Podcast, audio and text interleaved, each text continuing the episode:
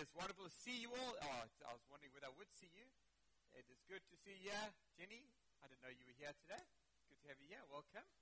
And um, for those that know Jenny, she's part of the life of the church some years ago, and she went back to New Zealand. She abandoned us. I'm joking. And uh, Charmaine, it's great to have you with us today. Charmaine, we uh, we do love you and honor you, and uh, we know this has been a difficult season for you. We want you to know that no matter what happens, this is your family, and wherever you are in the world. Okay. So I've just come back from India. Um, you guys probably think, geez, Rob, you're always away somewhere at the moment. And it has been, the last six weeks have been kind of crazy. There was a trip that wasn't supposed to be there that got thrown in, and so it has been a lot of traveling over the last while. But I'm very, um, I hate promising people I'm going to come somewhere and not turn up.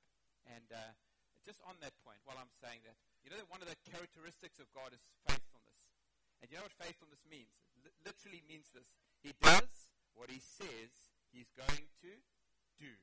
So if you are um, volunteer and you put your name down to do something, don't phone in the week and say, I'm not going to be able to make it. Just do what you say you're going to do, and then you're going to be like God. And so, uh, so that's what I try and do as well. And even if it's costly, and even if it's it's a difficult time, and um, but I have to admit, I, I do love going to India. I was in Kotagiri on the weekend with uh, David Ganeshan from Sri Lanka came with me and Saho. Um, I don't think all of you know that we have an Arabic church that meets here in this hall between our morning and our evening services, and Saho leads that church. It's not Well of Life; it's they're called Word of Life. They're like a little bit of a, um, a copycat church, trying to be like us, I think, but an Arabic version. I'm joking. Saho and I are really good friends, and I said to him last week before I left, a few days only, I said, "Why did you come with me to India?" And he dropped everything, and he and he came with. Um, just go back that slide if you don't mind for a sec. And so this, we did a leadership training time in Kotagiri, and I met these guys here who work with Jiva, those three guys sitting down there. And from your left is um, um, Swapan, Raja, uh, Raju rather, and um, Vijay. And um, Vijay, you're not going to believe this. Vijay traveled four days to get done for this day and a half conference. Now you think I mean like sort of like four days. Vijay traveled four days in the train to get to this conference. Amazing guy. He was there, he is there. That's he sent me this message on Monday. He left on Friday. He left on Friday. He says, still in the train. And that's my little monkey covering his eyes up because I can't even imagine paying that kind of a price. And uh, But he doesn't work in Kashmir. He was a drug addict who got saved, went to Bible school, and now he's an evangelist who plants house churches. And uh, we're really trusting that we're going to have the opportunity to partner with him a bit through Jiva up into Kashmir. We had a great time with the leaders. Um, it was quite amazing. I preached on forgiveness and the need for forgiveness and mentioned this thing kind of a throwaway that sometimes your spouse can be the one that the devil uses to undermine you more than anybody else. And uh, obviously, no one nodded with their spouse around at that point. They were, no, no, no, no, never, never. But then after the meeting, there were so many people that came and spoke to me.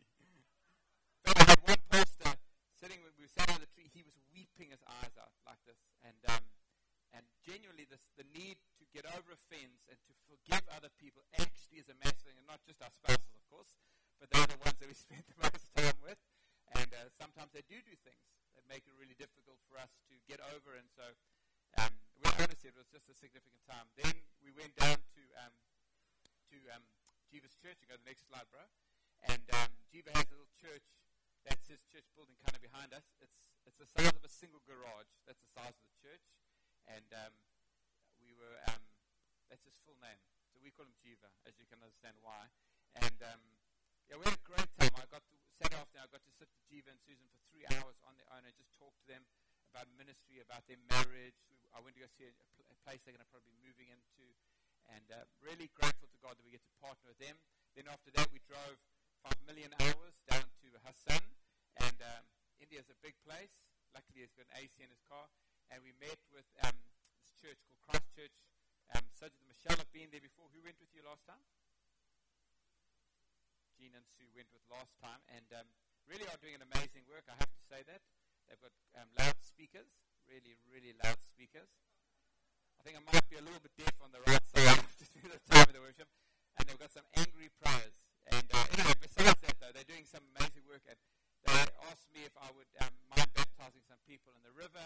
I said, is the water moving? Is there are there any waterborne diseases I need to be conscious of before I come into this water? And obviously, the first thing I do is I stand on a rock, and cut my foot, and everything starts climbing into my little wound. And um, we, we baptized the people, and as I'm bringing them back, it's stirring up the mud, and it's just getting gunkier and gunkier. And I'm standing there, and I'm, I'm holding people like this about to baptize them, and I can feel the fish eating at my feet like this. anyway, God knows. And um, honestly, what a privilege. I mean, I, jo- I joke, but I, I, I don't even know what I could possibly have done to deserve the privilege of baptizing people that I don't know. And one of the things they do, I don't know if this is across all India, but they take on a, a kind of a Christian name when they get baptized. So their name is whatever it is. And then their new name is like Gideon or something like that, which is super helpful. So when I'm baptizing, I can go, I Gideon, I baptize you. And um, one lady, I mean, we were slipping and sliding all over the place. Sarah looked like a, like a, um, kind of walking in the river like, like this, trying to get around without falling with our phones and stuff. And the 70-year-old lady comes to get baptized in the river there, which is an incredible privilege. And then we were in their church. We did a couple of meetings over two days. We met in one of the homes and had a prayer meeting together and prayed over India. It was, it was actually quite a special time. And then just go to the next one. This is Barath and Sheba that are standing with us here in the center there. And um, we've, uh, we, spent, we spent quite a long time sitting with them talking about what partnership really looks like. We don't want to just, I kind of feel like we can go into any church in India and, um, and they would kind of open the doors because everybody wants partnership and you could have, you could have some sort of whatever. You could have a platform. We don't want a platform. We don't want to go to somewhere so we can preach. You want to actually partner with somebody around the gospel. And so we went and spoke about that. Uh, you might have seen my Facebook post. They dressed me up with like a hat on and a big, massive, unbelievably big necklace thing and like a gown. And I, it, and then they, they me on the stage like on a throne thing. They put us on me and they fired these streamer things over me and all. And um, it was very honoring. I mean, I want to dishonor them for that, but I, I felt embarrassed. And I said to them, this is not what we're trying to do in partnership. We're trying to really be friends that take the kingdom of God forward. Anyway, it was, it was great. We, we spent some time together. And then that's um, Saha and Jiva there. If you hang around after the meeting today, you'll see Sarah coming in a little bit later to come set up the meeting for the Arabic service. You can greet him. And uh, that's David and his mate at the bottom corner. David is another guy that I've met for the first time in Bangalore. Um, another amazing city. India is full of incredible cities. And um, so we had a, we, got to spend time with the leaders in the morning, ministered, heard, asked them to share some of their stories, what is happening in Bangalore, what are some of the things we can pray for. So when we gather for our next Ignite prayer, which happens once a month, the first Wednesday of the month in the evening, or Unite prayer, which some of you obviously don't know about because I haven't seen any of you there, is 6.30 in the morning on, uh, on a Monday, the third Monday of the month. And so we're going to be picking up some of these things and praying through some of those. And so that's what that is. Why don't we just take a second? I want to pray for India and then dive into this word for today. Father, we thank you for these men and women in that nation that are working with such faithfulness, with such courage, with such um, a heart of sacrifice. Um, we thank you, Father, for the fact that 12% of the country is supposed to be Christian. That means 120 million potential believers, Lord God. 120 potential warriors of Christ 120 people that can step out of their church buildings and into their neighbor's house and share the gospel. 120 million people that can go pray for somebody. 120 million people that can gather in prayer meetings and intercede on behalf of their nation. And we believe, Lord God, that you want to see that nation saved. We believe, Lord God, not for 120, Lord God, but hundreds of millions of believers in India. And so we intercede on their behalf. We thank you for safe travels as a team, the many um, hours in the car, um, all over the place, Lord God, and we uh, we are grateful. No incidents or accidents or anything like that. Thank you for bringing me and the rest of the team back home safely. Pray now for this word as I go into it, Lord God, about the cross and about your Son, and that my prayer is that you, Lord God, will be glorified. No man, only Jesus Christ, the Son of Man. Amen.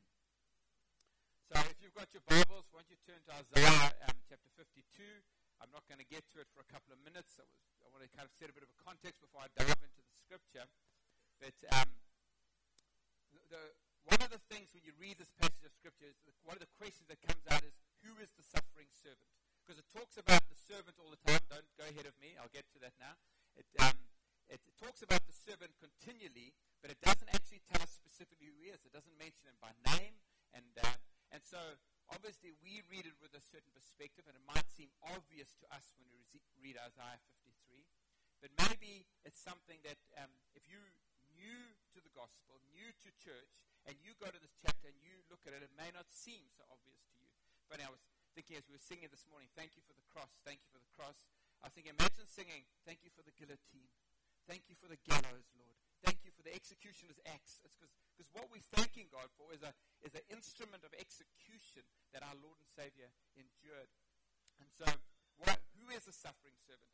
And it's interesting that um, from the earliest days after the death of Christ, even, um, in the Talmud in Sanhedrin 98, because obviously we all read the Talmud, I had to do a little bit of research to figure out what all the stuff was that was going on. Yes, I sound like an expert, but I'm not. But the Talmud that was the the, the, the, the wise rabbis used to keep the, the knowledge verbally and pass it on from one generation to the next. But after the fall of the temple, they realized that they needed to codify this wisdom of the rabbis. And um, so it's, the Torah is the Old Testament, effectively, and the, the Talmud is the, the exposition, I suppose, of that. How do we work in law and all of the, the law and and how, does, how society works together, you know. And um, one of the questions they ask in Sanhedrin 98 is, uh, what is the Messiah's name? And there's a few answers given by the rabbis that are recorded. One calls him the leper scholar. He says he is the leper scholar or the sick one. And he quotes from Isaiah 53 verse 4, Surely he has borne our griefs and carried our sorrows. And the idea here is that these early rabbis understood Isaiah 53 to be a messianic passage. They obviously didn't recognize Christ as the Messiah, but they recognized it was pointing to the Messiah. And it's interesting as well that Isaiah 53 doesn't appear in the regular synagogue calendar. So when they go through the, um, the Deut- Deuteronomy Sabbaths and they, they work their way through the books, the one chapter that gets left out is Isaiah 53. And um, the Jewish scholar Claude Montefiore says it like this. He says, because of the Christological interpretation given to the chapter by Christians, it is omitted from the series of prophetical lessons. The mission is deliberate and striking. And today, if you go to find a Jewish rabbi and you ask him about Isaiah 53 and you say, why don't you tell me who it's pointing to? The rabbi will probably tell you that it's pointing to um, either Isaiah himself or to Israel more likely as the servant of God, or maybe even some that were righteous in Israel that are the servants. And I came across this very popular YouTuber. His name is, because I can't remember his name, Gutman Locks. Can you believe that guy's a YouTuber? If you were wondering whether you would be relevant, this dude has got a YouTube channel. I'm not recommending it because he's a bit of a, what's the kind word, chop. And um, so Gutman goes on and he says, and he starts to explain he, who the suffering servant of Isaiah 53 is. I was trying to find a clip that I'm going to show you in a moment, and I came across him. And he goes on to say, who is the servant? Who is the Messiah? And he says, well, the Messiah obviously has to be Jewish, that's clear, and the Messiah has to be from the line of Judah. And so he goes, well, can does Jesus meet those requirements? And he says, well, let's go look at the book, that book called the Bible, the New Testament. He says, well, we know that his mother was Jewish because his mother was Mary and she was a Jew, and so tick number one, Jesus is a Jew. He says, but who is the father of Jesus? And he goes, no, no, not stepfather. He says, I know Joseph is a stepfather. But that doesn't count. And Joseph is from the line of Judah. But who is the father? And he goes, he goes like this as if he's listening. Who? Who? The holy, the holy what? The holy ghost? Oh, no, no. There's no ghosts in the line of Judah, he says. And I was showing this to, to Sam at the airport in Bangalore. And I was saying, and he was going, is this a joke? You know, I'm trying to do an Arabic accent there, which I'm not doing. But he goes, is this a joke? Is this, a, you, is this serious, or is he just spoofing this? He was being deadly serious mocking the Holy Spirit. And I was thinking, like, how is it possible that that can even happen?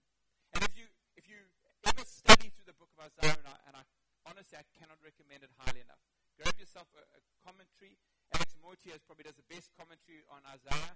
Um, start at the beginning and read your way through chapter by chapter with the commentary. When the first few times I read through Isaiah, I thought to myself, "Oh Jesus, please let this book finish. I haven't got a clue what's going on. It's like he's moaning about this, like he's killing this nation, killing this nation. It's like, ah. and uh, then when I went through the commentary, slowly studied it, even the way the sentence structure fits together. There are times when God talks about an army coming into the nation, and the sentence gets, gets shorter and shorter, like the galloping of the, the hooves of the horses as they're coming into the nation as God's declaration is made. But as you go through Isaiah, you will, you will find that it does refer to Isaiah sometimes as the servant. And sometimes Israel is the servant. But it's impossible for the prophet or Israel to be the servant that the, this passage is talking about because the servant in Isaiah 53, 53 is a substitute for Isaiah and for Israel. Isaiah writing to Israel says this in verse 5 But he was pierced for our transgressions, he was crushed for our iniquities. And so we have to ask ourselves some questions. Who was it? Who was it that was disfigured beyond recognition? Who was it that died where his own people thought he was dying for his sins, but actually he was dying for the sins of the world? Who was it that didn't defend himself, but went like a lamb to the slaughter? Who was it that not only was cut off from the land of the living, but continued on and saw the light of life and continued to live? Who was it that bore the sins of many? If you've got your Bibles, let's read together from verse 13 of chapter 52 right down to the end of 53.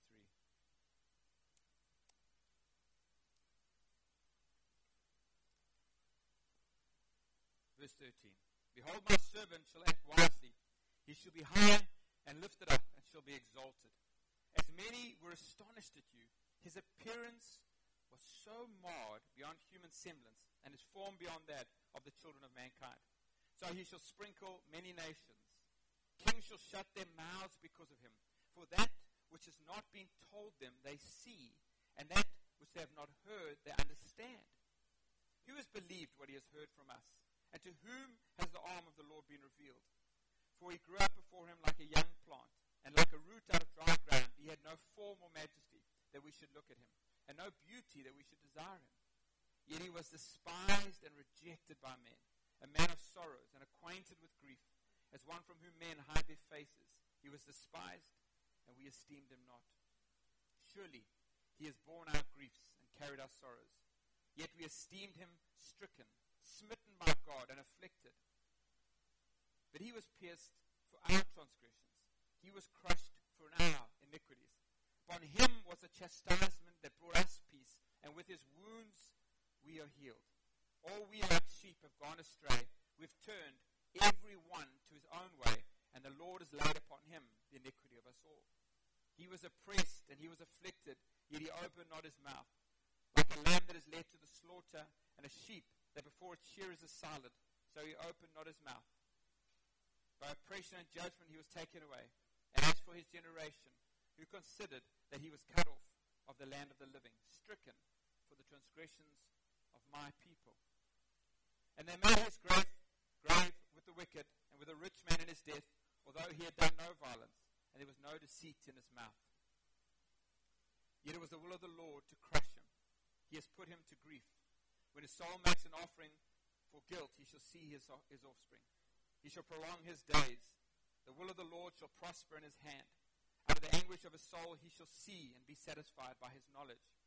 Shall the righteous one, my servant, make many to be accounted righteous, and he shall bear their iniquities. Therefore, I will divide him a portion with the many, and he shall divide the spoil with the strong. Because he poured out his soul to death and was numbered with the transgressors. Yet he bore the sin of many and makes intercession for transgressors. The images in that um, clip are hard to look at. I actually wondered whether it was even appropriate to, to even show those things. But the reality is that uh, I wanted us to, to catch how appalling this passage from Isaiah 53 actually is, how difficult it is to even read it and understand what's going on in here. There are some of the things in this passage that disturb human sensibilities, even our sense of right and wrong. It says, as I read in verse 10, it was a father's express will to crush his son. It says that an innocent man died for the guilty, and that Jesus was so brutally tortured and so um, uh, uh, beaten that he was left almost unrecognizable.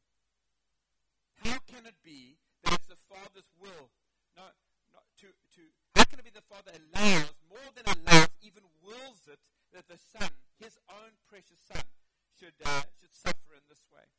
And you can almost understand people that are outside of the church, and even those in the church that don't, and this is important, friends, that don't understand the Godhead, that they might call this that's taking place cosmic child abuse.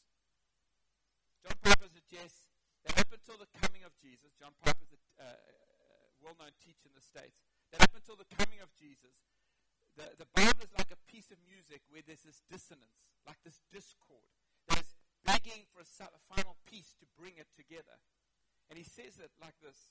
He says redemptive history is like a symphony with two great themes.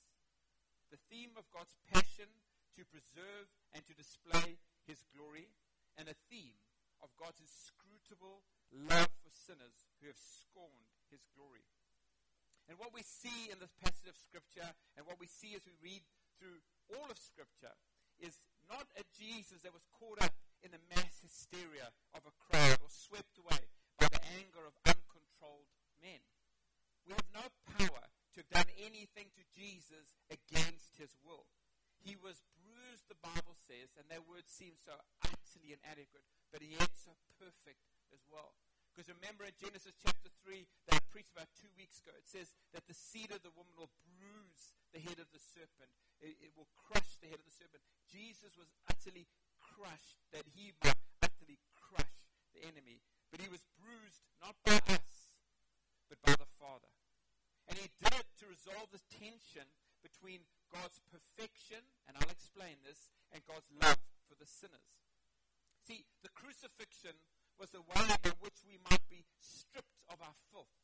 Somebody said it this morning. I was talking to Robbie, and he's talking about how, like, how could he do this for me?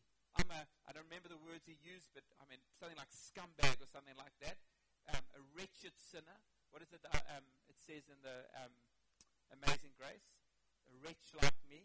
I used to sing that song to my children at night when they would go to sleep, and I knew they didn't understand the word wretch, so I used to replace it with the word rubbish. That he would die for rubbish like me. That's what we are. And yet God comes and strips that rubbish off of us, our sinfulness, our willfulness, our rebellion, and instead dresses us in the glory of God's enduring, perfect, and pure love. Listen to this though. Jeremiah 9, verse 29, another of the prophets in the Old Testament, says this Let him who boasts boast in this, that he understands and knows me, that I am the Lord. Listen to this. Let who boasts boast in this, that he understands and knows me. How do you understand God? How do you know God? That I am the Lord who practices steadfast love, justice, and righteousness in the earth. For in these things I delight, declares the Lord. And it's interesting that when Isaiah was penning this chapter, and in verse 10, the word that he used for is the word of the Lord to crush him is the same word that Jeremiah uses here for delighting in. And that's why some translations take their verse and they say this, yet it pleased the Lord to bruise him. How difficult does it, is it to even read that? The, authorized version says, but the Lord was pleased to crush him. What pleased the Father, what pleases the Son, what pleases the Holy Spirit was not the cross, was not to see the Son suffer in this way, was not the awful reality of our sin. What pleased him was that God was reconciling and bringing together his white hot unquenchable holiness, what Jeremiah calls his justice and righteousness, and his steadfast love as they came together on the cross. And Christ on the cross is, is a missing piece of the music that brings that symphony together, that everything works to the glory of God. This is an act of the Father and of the Son and of the Holy Spirit conspiring together.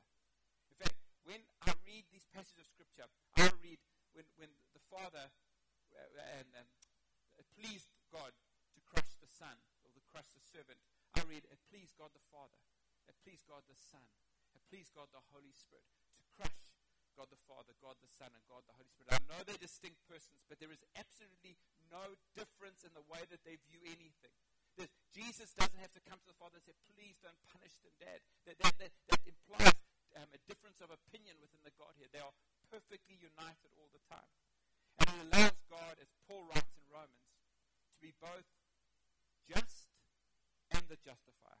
He's the one that ensures that justice prevails and the one that ensures that love prevails. And neither one is ever compromised for the sake of the other. Sometimes we go, well, you know what? I would be happy if God was loving but not just.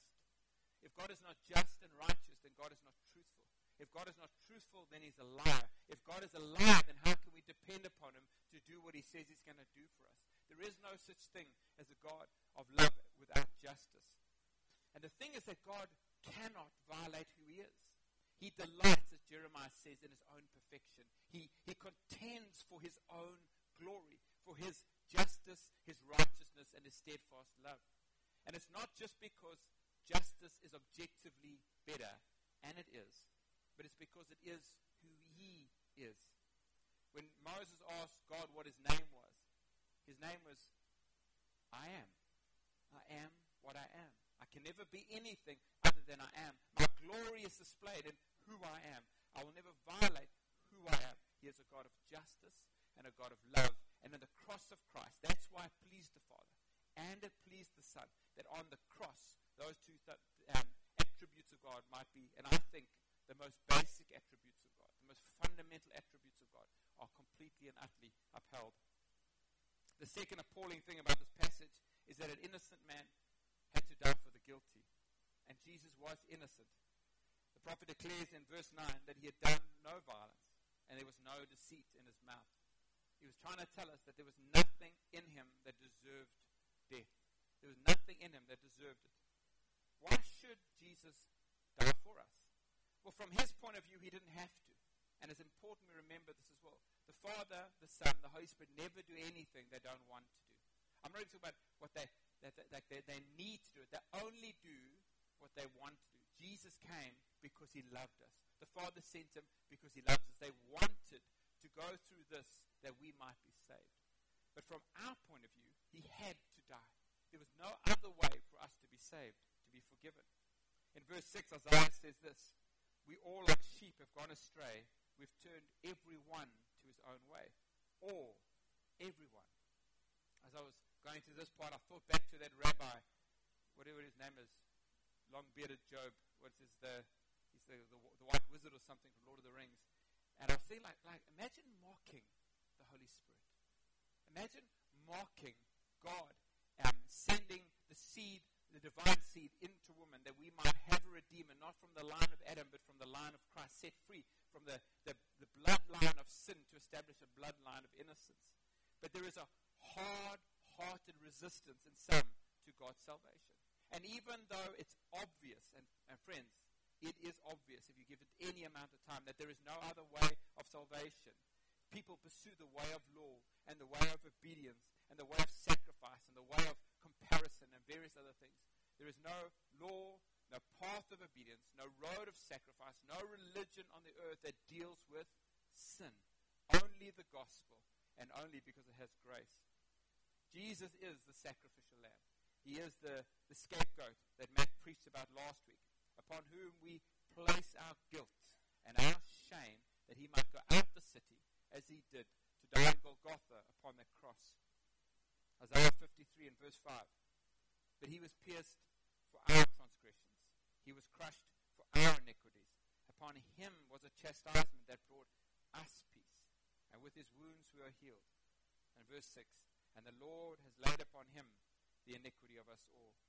I love the way um, Nicky Gumbel explains this verse in his um, Alpha course that he talks about um, this being us and we're covered by our sin like this. And, and there, there's this sin separates us from God. And when Christ comes, the sinless one, what happens is all the sin of humanity is put upon Christ like this so that we might be sin free. And he becomes sin on our behalf. And you can know this as a fact that 2,000 years ago, because of the sin, Christ was crushed. 2,000 years ago, because of our sin, Christ was chastised and punished. And 2,000 years ago, Jesus was wounded. So complete was his scorching and his torture that the Bible says his appearance left many appalled. You, you worry about showing pictures like that to your children, don't you? Of, of somebody so cut up, so beaten up. It's, it's, it's, I remember even when the, the film first came out, what it like, felt like a long time ago, what is it, 15, whatever years ago, something like that. Um, and I, I remember sitting in the, in the theater feeling somewhat uncomfortable with the, with, the, with the graphicness of what was going on. Psalm 45 is a wedding ballad. And um, it was probably used um, in some of the royal weddings that took place, and there were many royal weddings, obviously, in the time of Israel. And, uh, but the king that it speaks of in Psalm 45, and don't worry, I'm coming back. I'm not going to another preach now. the king that it speaks about is actually quite a unique king, completely unique king. In verse 6, it says of this king in Psalm 45, it says, Your throne, O God, is forever and ever. Which is quoted by the writer of Hebrews in chapter 1 and verse 8 and 9. He goes on to quote a little bit more of that psalm. And that passage in, in chapter 1 of Hebrews is a passage about the Son of God. And so this king in Isaiah, I mean in Psalm 45, this in the in this wedding ballad, is the, the king, the Son of God, is Jesus himself. And in verse 2 of 45, he is described as literally being the most handsome of the sons of men. And of course, of course, Jesus the Son would naturally be the eternally spotless epitome of beauty. Yet for his bride, this beautiful king would allow himself to be lifted up on the cross and there disfigured. Verse 13 of 52. Behold, my servant shall act wisely. He shall be high and lifted up and shall be exalted on the cross. As many were astonished at you, some translations say appalled. His appearance was so marred beyond, beyond human semblance, and his form beyond that of the children of mankind. His beard was pulled out from his face. His body was pierced and lacerated by the cat of nine tails of the Romans. He was bloodied, he was beaten, and he was spat upon. And the king, in his beauty, became gruesome and horrifying to behold. But that was the whole point. Out of sheer and boundless love for his bride, Jesus took her sin upon himself with all the consequences of that sin. He took her loveliness that he might give her, that he, sorry, he took, he took her ugliness that he might give her and his loveliness. Michael Reeves, uh, this little book called Rejoicing in Christ by Michael Reeves, honestly, I cannot recommend it highly enough. Uh, it's, it's, it has been, it has stirred something inside of me again so fresh. I, I, I buy it. You won't regret it. Mike Reeves puts it like this. He says it's in that very moment that he is made most physically appalling that he becomes most dear to us. Christ was never more lovely to his church than when he was most deformed for his church, wrote Richard Sibbes. For in his willingness to die and take our sufferings upon himself, he reveals the utter vigor and the ardor of his love. It's in the the, the, the disfigurement of Christ that we see our sins being placed upon him. Um, it's like that. Um, who's the guy that had the painting that kept his beauty? The painting got uglier and uglier the more he sinned. Dorian Gray. I want to say the diary of Dorian Gray, but it's clearly not that. But uh, in this in this story, this guy had some sort of arrangement with the devil where he could live any way he wanted, and, and, and nothing would happen to him. But the more he sinned and the more he gave himself over to sinfulness, the uglier and uglier the painting got. And he would go, and long as it was kept safe and kept secure, he could, the sin wouldn't touch him. The impact of his evilness would impact him. And then somebody one day, if I remember the story correctly, stabs or cuts the painting. And so all the magic that had kept the sin from him releases it, and he just becomes this grotesque and eventually dies from his, from his sinfulness. And it's like what happens is um, all of our sinfulness is put on in that moment, not just yours, not just mine, but all the sinfulness of all people over all ages is taken and put on Christ, and he becomes the, the very personification of our ugliness that we might become, the personification of his beauty. The cross, Jesus proves most definitively who he is and what he's like. And that's why even the unbelieving centurion would say as he looks upon Christ hanging on the cross, after he had gambled for his clothes and perhaps mocked him, surely this was the Son of God. On the cross, we see the bridegroom loving his bride to death, the Lord of glory giving out his life, the Lord of hosts crushing Satan, the King enthroned. We see Jesus, whose very name means God saves.